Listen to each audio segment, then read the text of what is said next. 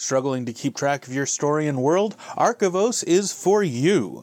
More intuitive than a wiki, more extensible than Scrivener, Archivos builds your story Bible into your personal, always on tactical display. Graphical relationship charting, continuity tools, this thing has it all with bonus options for fan engagement and real time collaboration.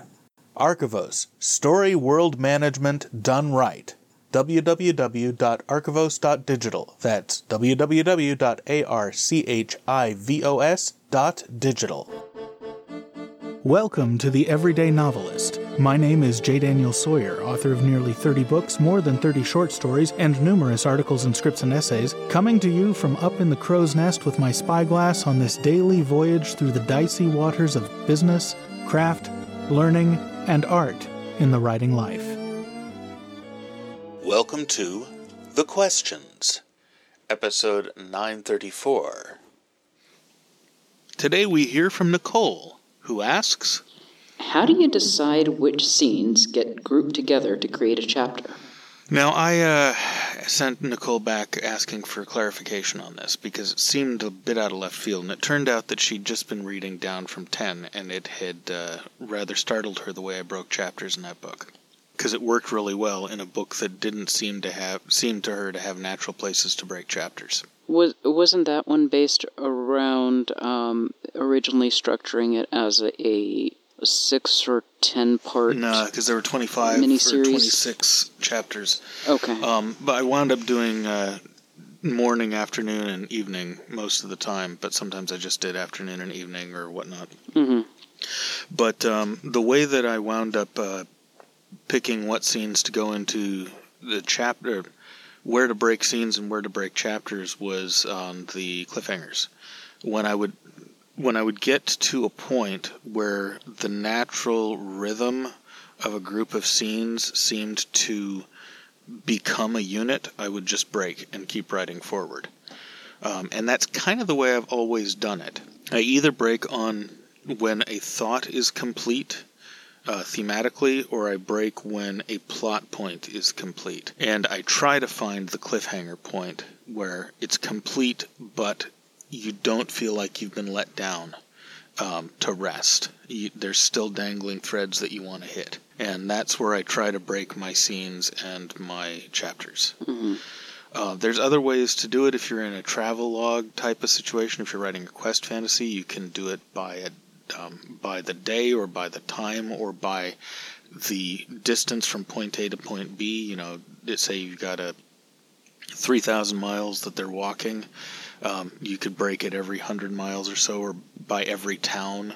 Some mm. people have, some people who write quest fantasies, unless something happens on the road that's really important, they'll just do a few paragraphs on the road leading into a town. It'll be the adventures in the town, and then they'll go on from there.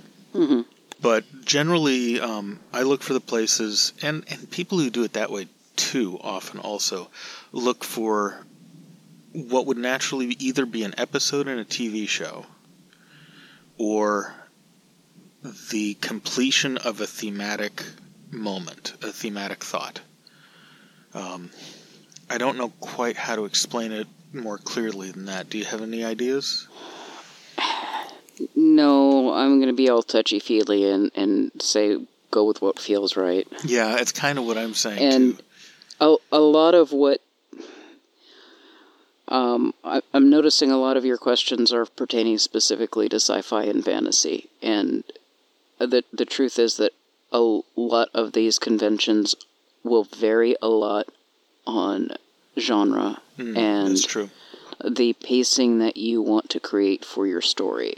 That's the key I was missing. Yeah, it's your your chapter and scene breaks are one of the three basic tools you have to control your pacing. Um, the distance between major plot arc points, uh, and by plot arc I don't mean like actual sequence of event, but I mean the uh, the five act structure. The distance between you put between one act and another is mm. going to have another major effect on pacing, and then the way that you paragraph has a major effect on pacing.